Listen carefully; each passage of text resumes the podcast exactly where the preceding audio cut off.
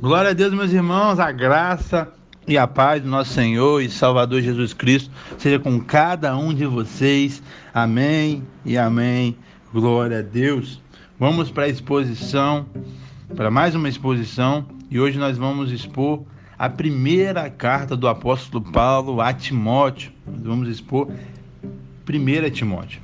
Nós vamos é, trabalhar hoje o capítulo 1, começando essa carta.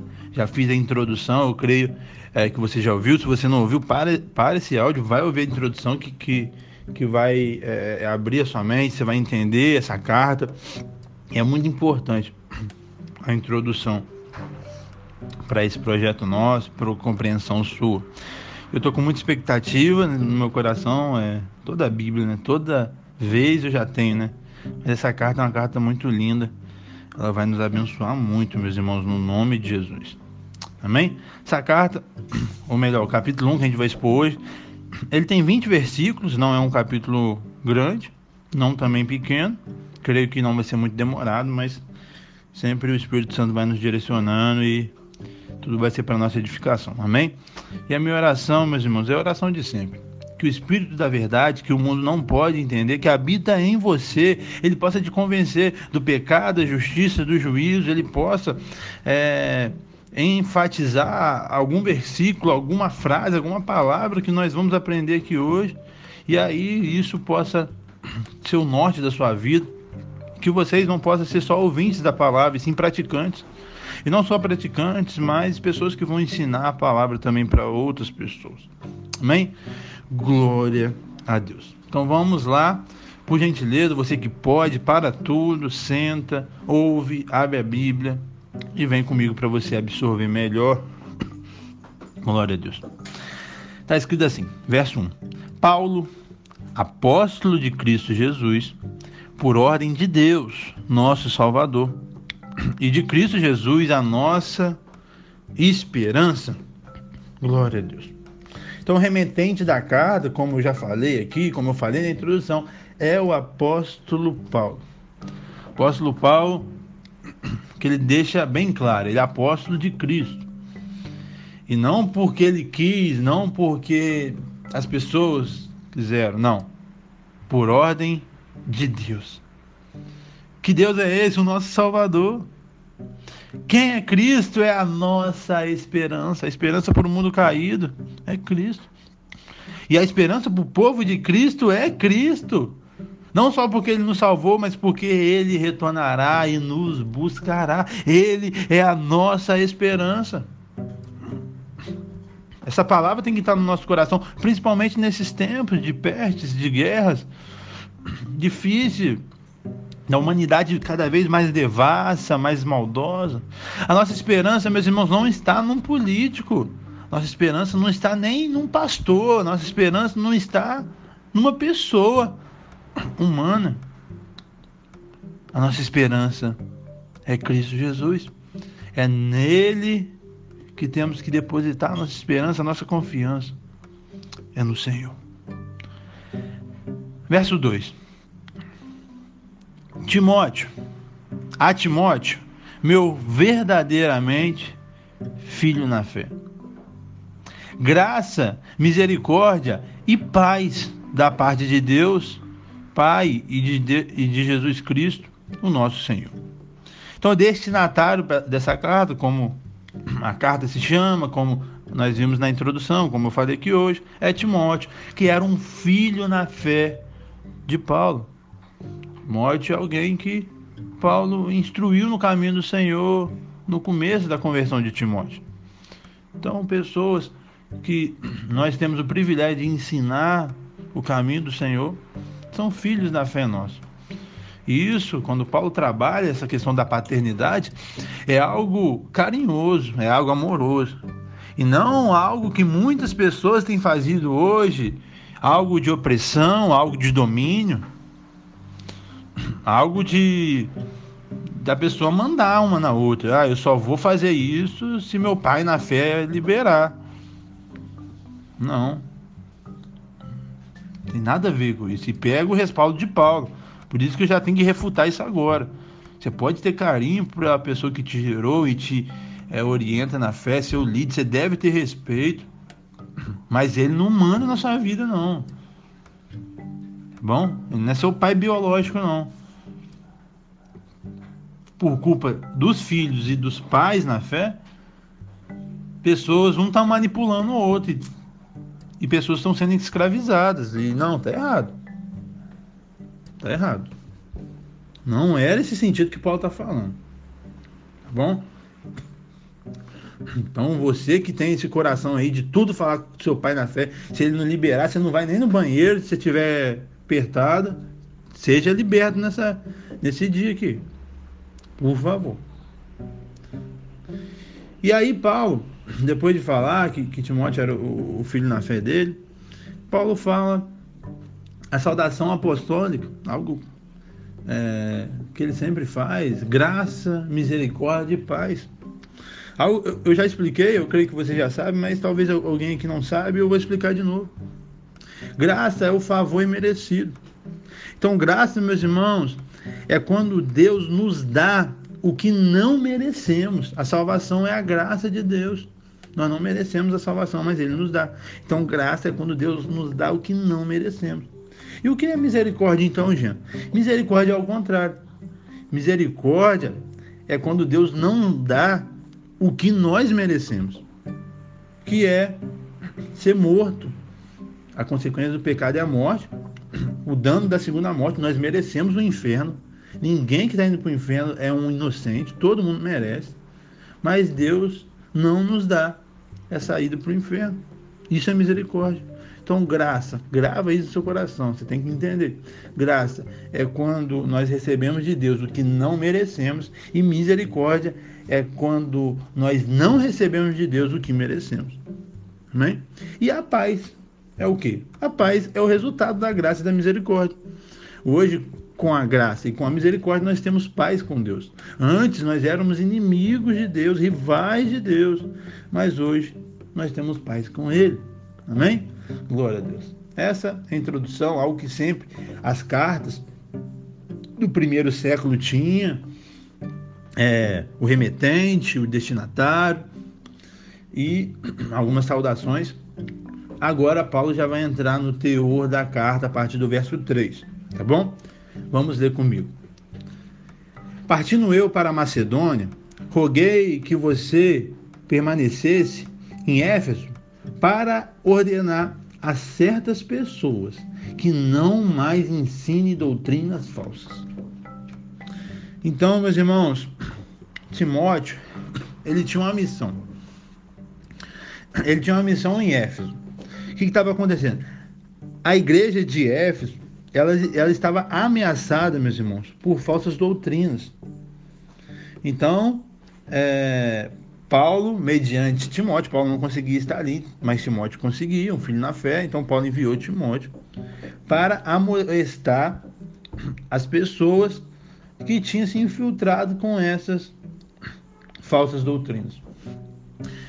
O zelo do apóstolo Paulo, e ele escreveu várias cartas para refutar falsas doutrinas, é no mínimo curioso e no mínimo tem que nos levar a sair do nosso comodismo, de aceitar tudo, de não refletir, de qualquer coisa que a gente ouvir, se a pessoa fala que é pastor, que a pessoa abre a Bíblia, a gente acredita. Não, meus irmãos, a Bíblia existe uma interpretação correta, não é só abrir a Bíblia, não é só citar um versículo. Porque todas as falsas doutrinas saíram da Bíblia. Ao mesmo tempo que a Bíblia é a mãe da, da verdade, nela é, não só contém a verdade, mas ela é, é, a verdade, ela é a palavra do Senhor, ela é a mãe das heresias, porque todas as heresias saíram da Bíblia. E a primeira está lá em Mateus 4, onde o, onde o diabo usou a Bíblia para tentar Jesus, mas na tradução errada, na interpretação errada, na exegese errada. Não é só citar o versículo é saber o motivo verdadeiro daquele versículo. Amém? Glória a Deus. Então Paulo tinha esse zelo, nós temos que ter. O que eu observo hoje, infelizmente, é muitas pessoas é, aceitando qualquer coisa e não reflete, não confronta, não questiona, e aí acontece o que está acontecendo essa bagunça aí. Que Deus tenha misericórdia de nós. Verso 4. E que deixem de dar atenção a mitos e genealogias intermináveis, que causam controvérsias em vez de promover a obra de Deus.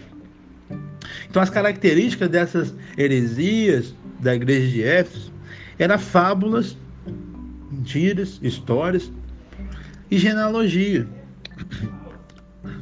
Então, eles se apegavam em coisas que não é da nossa fé, que não é o nosso fundamento. E isso pervertia as pessoas e isso enganava as pessoas. Verso 5, olha o que o verso 5 fala. O, obje o objetivo dessa instrução é o amor que procede de um coração puro, de uma boa consciência e de uma fé sincera. Então, a maneira que Paulo deu para Timóteo é que confrontar a falsa doutrina é o que? Timóteo, você vai ter que falar a verdade. E você tem que falar a verdade. E eu motivo todas as pessoas que o caminho falar a verdade. Mas eu também motivo como falar a verdade. A verdade, mesmo sendo a verdade contra o erro, contra a mentira, ela precisa ser falada com amor e com a motivação certa, meus irmãos. Um amor que procede do coração puro, eu quero a pureza da Bíblia. E eu tenho misericórdia desse irmão que está falando besteira, que provavelmente não é por maldade, sim por erro.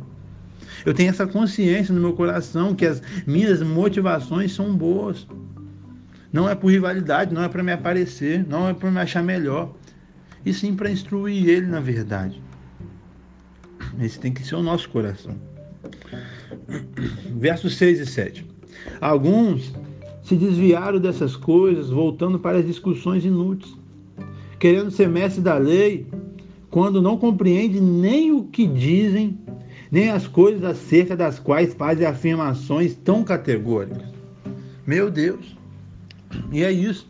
Tem muitas pessoas que falam tanta besteira, meus irmãos, que ela não sabe nem o que ela está falando, mesmo tendo uma retórica boa, tendo uma eloquência boa.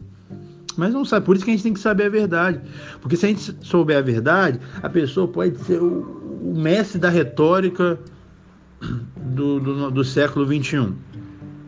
Pessoa mais eloquente da face da terra. A gente vai ver que é mentira. Mas se você não conhecer, você vai ser enganado pela eloquência, pela retórica dele. Então, isso que a gente tem que tomar cuidado. E tomar cuidado com discussões inúteis.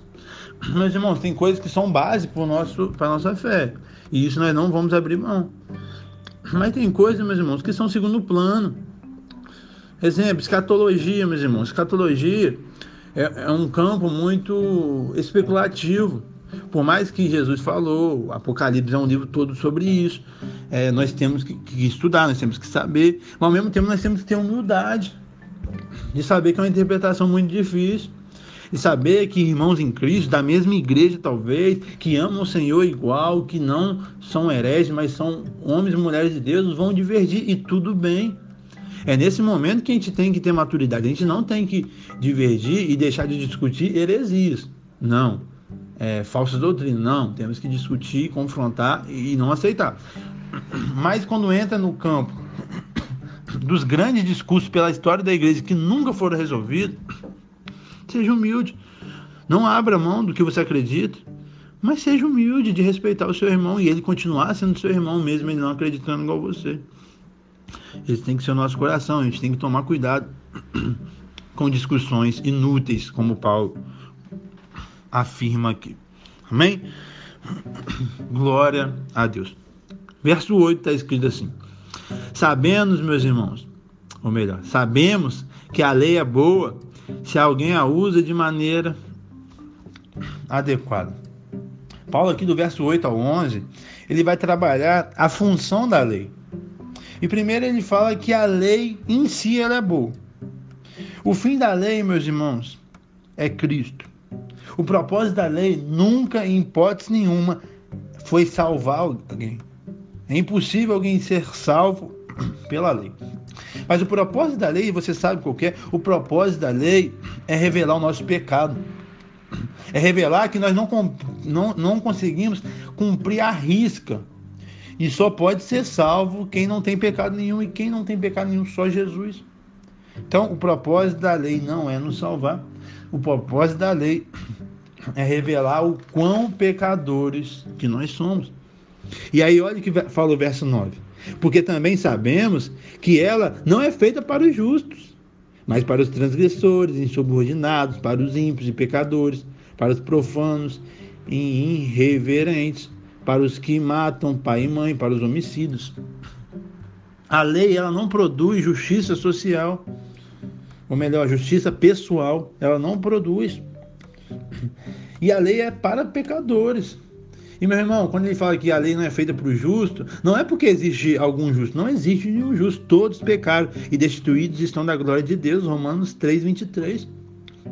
Mas tem pessoas que acham que são justos e que não têm pecado, e por isso não vai atrás de um Salvador.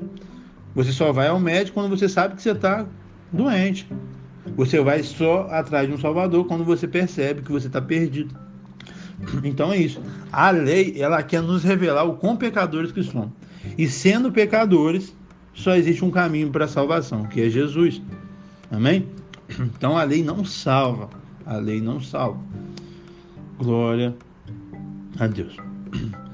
Verso 10. Para os que praticam imoralidade sexual e os homossexuais, para os sequestradores, para os mentirosos, os que juram facilmente, e para todo aquele que se opõe à sã doutrina. Então, o que, que a lei faz, meus irmãos? Ela revela a gravidade dos nossos pecados. Ela revela como nós somos pecadores e como esses pecados são horríveis para nós e para a sociedade. E que sem Cristo não há esperança. Cristo, como a gente viu no verso 1, Ele é a nossa esperança. Aleluia. Glória a Deus. Verso 11. Esta sã doutrina se vê no glorioso evangelho que me foi confiado, o evangelho do Deus bendito. Meus irmãos, algo que você tem que entender é que a lei ela está em harmonia com o ensino do evangelho. Ela não é oposto. Não. Elas não estão em conflito, o evangelho e a lei não estão, mas elas se completam. Por quê? A lei revela que você é um miserável pecador. E o evangelho te salva. Porque o evangelho é a pregação que Deus veio ao mundo salvar pecadores, que Deus morreu no lugar de pecadores, que somos eu e você que sem esse Deus, que sem esse caminho que Jesus abriu, nós não conseguimos nos salvar sozinhos. E sim Ele. Então é isso. A lei identifica que você é um vacilão e um pecador. E o Evangelho te salva por ser um vacilão e um pecador. Alguém que não entende que é um pecador não pode ser salvo. Porque para você ser salvo, você tem que se arrepender. Então, meus irmãos, não caia nessa aí, cara é só alguém sem entendimento e muitas pessoas falam: "Ah, eu não me arrependo de ter feito". Não, você tem que se arrepender sim. Se for errado, você tem que se arrepender, senão cadê a obra do Espírito Santo dentro da gente que nos convence do pecado? Não existe. Aí isso soa uma mente contemporânea, mundana, influenciada por Satanás, egoísta e soberba de falar: "Não, não errei não". Você errou, meu irmão. Você errou, você tem que se arrepender. Não, não me arrependo tudo que eu fiz. Você se arrepende, você tem que se arrepender, cara. Senão você não foi salvo. Senão você não foi alcançado. Senão o Espírito Santo não te convenceu. Ué. Não é porque você fez besteira e se arrependeu que você não aprendeu nas besteiras que você fez só porque você se arrependeu. Não. Você deve aprender nas besteiras que você fez e não fazer mais. Mas não significa que só porque você aprendeu que você não se arrepende. É isso que nós não entendemos. Entendeu? Então nós temos que se arrepender. Sem arrependimento, não tem como. Não tem como ser salvo. Amém?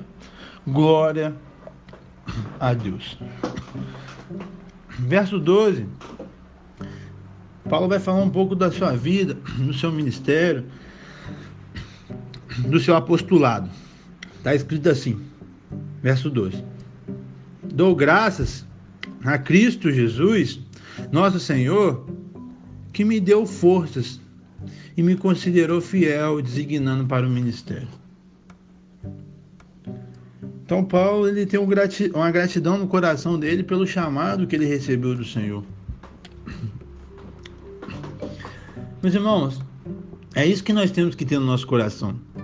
É isso, meus irmãos, não só isso, mas é um dos motivos, né, que me faz a, não desistir nas adversidades, nos dias maus, nas coisas difíceis. É isso, meus irmãos. Deus me considerou fiel, me chamou o Rei dos Reis, o Senhor dos Senhores, o Criador de tudo, o sustentador, o consumador de tudo, o grande Deus, o grande eu sou. Ele confiou em mim. Como que eu posso ter a audácia de falar não para Deus? Como posso ter a audácia? Não, não vou pregar, não, não vou ensinar, não, porque aquele povo lá, eu, eu gravo áudio e ninguém ouve, Senhor. Não, meus irmãos, eu vou fazer a minha parte. E as outras pessoas é com elas. Porque ele me chamou. Hoje em dia as pessoas querem aplauso, hoje em dia as pessoas querem status. E Cristo nos chama para morrer, e Cristo nos chama para ser perseguido. Mas mesmo ele nos chamando para isso, para essa empreitada difícil, ele confiou em mim e em você. Essa obra toda, essa história toda da redenção, ele poderia ter feito num estalar de dedo, mas não. Ele não quer que sejamos marionetes. Ele escolhe nós e confia a nós essa mensagem para o mundo que é o Evangelho. Ele confia pessoas para a gente cuidar, amar, ensinar, meus irmãos. Olha que coisa linda! Como que você negligencia esse chamado? Como você não vive. Alguém que fala que, que não quer servir, que não quer cumprir, a, é alguém que, que não teve o entendimento. Não entendeu, não tem lógica, não tem como alguém entender e continuar vivendo a vida de qualquer jeito e continuar a não cumprindo o que Deus a chamou. Que você possa acordar para a vida hoje, no nome de Jesus. Verso 13 e 14 a mim, que anteriormente fui blasfemo, perseguidor e insolente, mas alcancei misericórdia, porque eu fiz por ignorância e minha incredulidade. Contudo, a graça do nosso Senhor transbordou sobre mim com a fé e o amor que estão em Cristo Jesus. Então, Paulo, aqui no verso 13 e 14, ele dá o testemunho de sua conversão. Ele foi blasfemo, ele foi perseguidor, ele foi insolente. Mas mesmo assim, meus irmãos, ele alcançou a misericórdia do Senhor. A graça transbordou sobre ele. Meus irmãos, é esse coração que nós temos que ter. Primeiro, de gratidão a Deus, de saber de onde ele nos tirou. Mas em segundo, de entender que Deus pode transformar qualquer pessoa. Eu já falei aqui, repito, a gente não tem que falar, ah, essa pessoa aqui, ó, não tem como não, tá? Ela não se converte. Não, meus irmãos. Se eu me converti, se Paulo se converteu, qualquer um pode se converter. Ah, mas ele é blasfemo, Paulo foi. Mas ele me persegue, Paulo perseguiu. Ele matou, não só perseguiu, mas o Senhor o alcançou. Entenda, meus irmãos, alguém pode te perseguir, alguém pode blasfemar, alguém pode te caluniar, alguém pode fazer um monte de coisa, mas ele faz isso por ignorância e incredulidade. Nós, com a vida de Cristo dentro de nós, nós temos que ter misericórdia. Nós temos que amar. Nós temos que amar, meus irmãos. Esse que tem que ser o meu, esse que tem que ser o seu coração. Porque se Cristo te alcançou, pecador como você é, ele não pode alcançar seus familiares, seus vizinhos, seu patrão difícil, seus colegas de trabalho que, que te perseguem. Ele pode. Não é motivo para você não pregar, não é motivo para você desistir. Eles serem perseguidores de você. Ele ser blasfemo e, e professar outra fé, não. Nós temos que pregar o santo e poderoso evangelho, porque é ele que transforma a vida, transforma os corações. Amém, meus irmãos? Entenda disso. quando alguém comete uma maldade. Pode ser alguém que se julga crente. Mas se comete uma maldade, que, que se faz uma maldade com alguém, é por ignorância. Ele não sabe o que está fazendo, ele não teve encontro com o Senhor. Quando eu vejo pessoas que se titulam crente e falam, não vou perdoar, ah, eu falo assim, não, você não é crente, não, não é possível. Perdão é, é a base do cristianismo. Ah, eu não vou conversar com essa pessoa nunca mais. Não, não, você não é crente, não. Você é um religioso. Você não é um cristão genuíno que é um pequeno Cristo. Não, não tem lógica. É isso. Então, pode ser um pastor, pode ser o que for, meus irmãos. Te fez mal. E mal que eu falo não é o mal para o seu bem, mas o mal de maldade mesmo. Ele não sabe o que ele faz. Então fale igual Jesus que estava na cruz e falou: Pai, perdoa, porque ele não sabe o que faz. Estevão sendo apedrejado, Pai, perdoa, ele não sabe o que faz. É isso, meus irmãos. E mediante esses dois, esses dois testemunhos, esses dois, essas duas passagens, você não tem mais desculpa nenhuma, nenhuma, para falar o que for. Não tem mais desculpa. Ah, gente, mas ele me percebe. Tá bom, Estevão estava sendo apedrejado e morto. E falou. Então, se ele falou, você consegue. Ah, Jesus estava na cruz. Se ele falou, se falou, você consegue. Então, pare de dar desculpa pro seu pecado, se arrependa e viva uma vida cristã íntegra. Verso 15. Esta afirmação é fiel e digna de toda aceitação. Cristo Jesus veio ao mundo para salvar os pecadores, do qual eu sou o pior. Meus irmãos, essa é a mensagem do Evangelho. Essa é a dignidade do Evangelho. É isso. Cristo veio salvar pecadores. Por isso, se você não reconhecer o seu pecado, se você não reconhecer que você é um mísero pecador, como que Cristo vai te salvar? E olha o que o apóstolo Paulo está falando. Eu sou o pior. Meus irmãos, o pior diagnóstico para uma pessoa não é ela reconhecer todos os seus pecados. É ela achar na sua ignorância que não peca. Porque talvez é um moralista que consegue seguir regras, que consegue é, externar algo, mas pecado, meus irmãos, não é só o que fazemos externamente. Pecado é a intenção do nosso coração, pecado é os pensamentos que passam sobre nós. Pecado é não fazer o certo, Tiago é enfático nisso. Então, nessa gama de, de possibilidade de pecado, você falar que não peca, ó, você é um verdadeiro cara de pau. Não é possível. Nós somos pecadores. E ser pecadores não significa uma desculpa para a gente continuar numa vida de pecado em hipótese nenhuma. Ser pecadores é um alerta para a gente vigiar dia e noite, porque nós somos pecadores. Então, se a gente não vigiar, a gente vai pecar e a gente não quer pecar. Então, nós vamos vigiar. Então, essa mensagem de, de você entender que você é um pecador, em hipótese nenhuma, é para você continuar na vida prática de pecado deliberadamente, com pecados de estimação, e sim para uma vigilância em todos os momentos para você não pecar. Para quando você pecar, o pecado for um acidente na sua vida e não algo recorrente e não algo premeditado. E Paulo era o pior dos pecadores. Acho que eu sou pior que Paulo ainda. Verso 16. Mas por isso mesmo alcancei misericórdia, para que em mim, o pior dos pecadores, Cristo Jesus, demonstrasse toda a grandeza de sua paciência, usando-me como exemplo para aqueles que haveriam de crer para a vida eterna. Então, Paulo, meus irmãos, ele é um exemplo para os cristãos. Meus irmãos, qualquer pessoa pode se converter. Qualquer pessoa. Meus irmãos, a pessoa mais devassa que você conhecer em qualquer área ele pode se converter. Adolf Hitler, ele poderia se converter. Poderia. Não é porque fazemos muitas coisas erradas e porque somos muito pecadores que nós não vamos, não. Acho que esse é um dos motivos para a gente se converter. Mas não é só ser pecador, é reconhecer que é.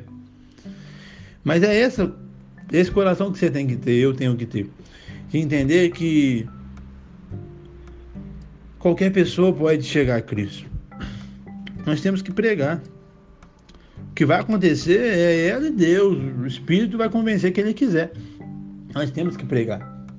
Então não ache que é impossível seu marido se converter, seu pai, sua mãe, seu vizinho, seu patrão. Pregue o Evangelho. Todos que Deus tocar vão se converter, por pior que seja.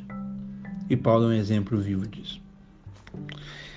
Verso 17, olha que verso lindo, meus irmãos, um louvor a Deus. Ao Rei eterno, o único Deus, imortal, invisível, seja honra e glória para todos sempre. Amém. Então Paulo finaliza aqui é, esse momento de falar da sua vida, do seu testemunho, dando glória ao Rei eterno. Nosso Deus é o Rei eterno. Não é sobre esses reis terrenos, esses governantes terrenos, é sobre um rei eterno.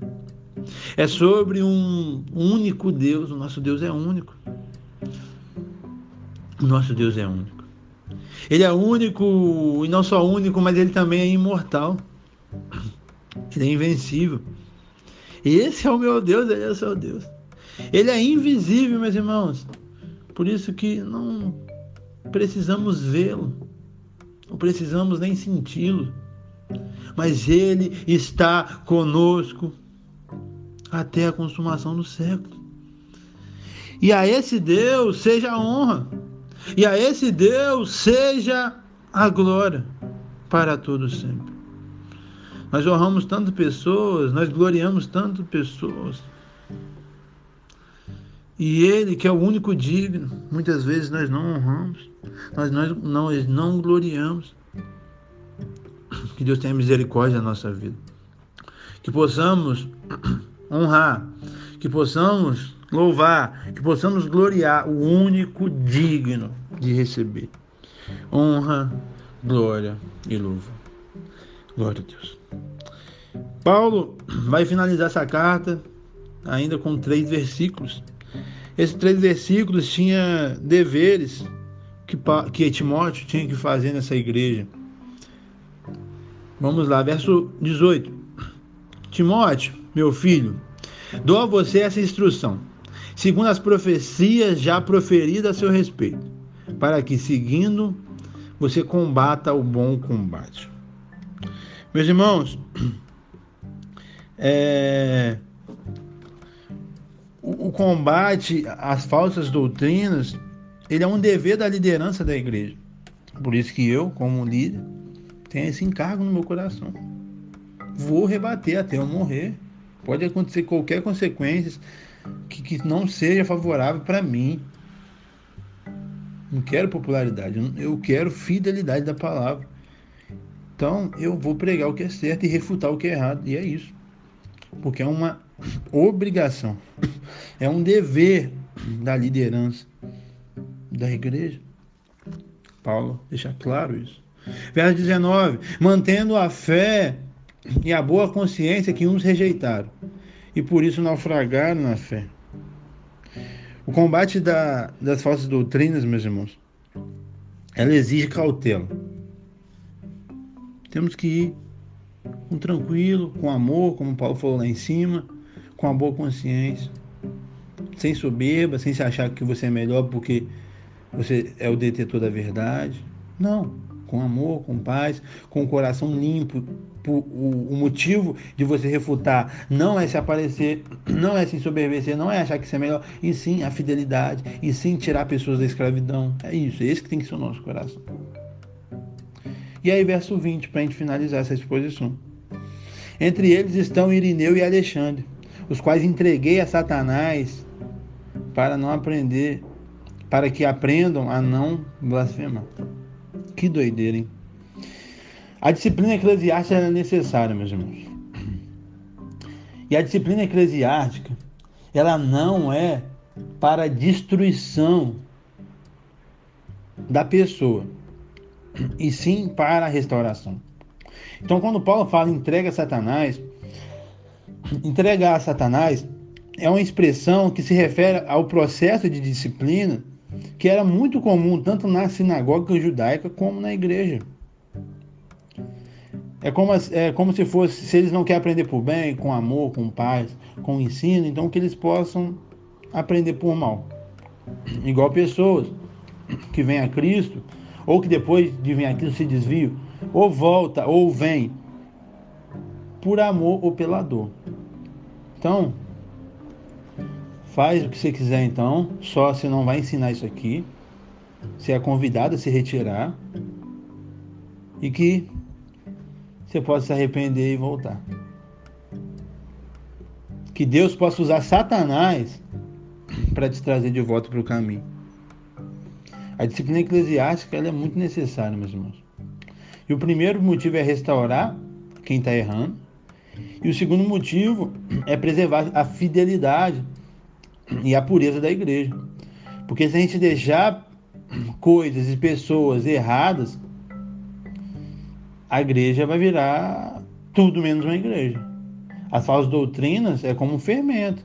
Ela vai entrando sutilmente e daqui a pouco ela está em toda a massa. Falso fermento.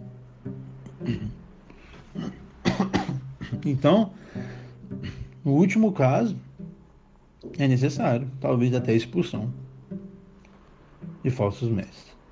Isso é a Bíblia, essa não é o Jean. É isso que nós temos que seguir para pres preservar a santa e pura igreja do Senhor, para preservar homens e mulheres de Deus que amam a verdade. Mas mesmo assim, temos que amar essas pessoas que falam coisas erradas, que ensinam coisas erradas. Que muitas delas foram ensinadas erradas. Então precisa da gente ensinar. E mesmo as maldosas não encontraram o Senhor ainda. Precisa se arrepender e crer no Senhor. Amém? Glória a Deus. Essa foi a exposição do capítulo 1. Muito bom, essa carta é maravilhosa. Que você possa ter sido abençoado. Compartilhe para mais pessoas ser abençoadas. Tá bom? No nome de Jesus. Deus abençoe. Ore pela minha vida. E daqui a pouco nós temos o capítulo 2. Tchau, tchau.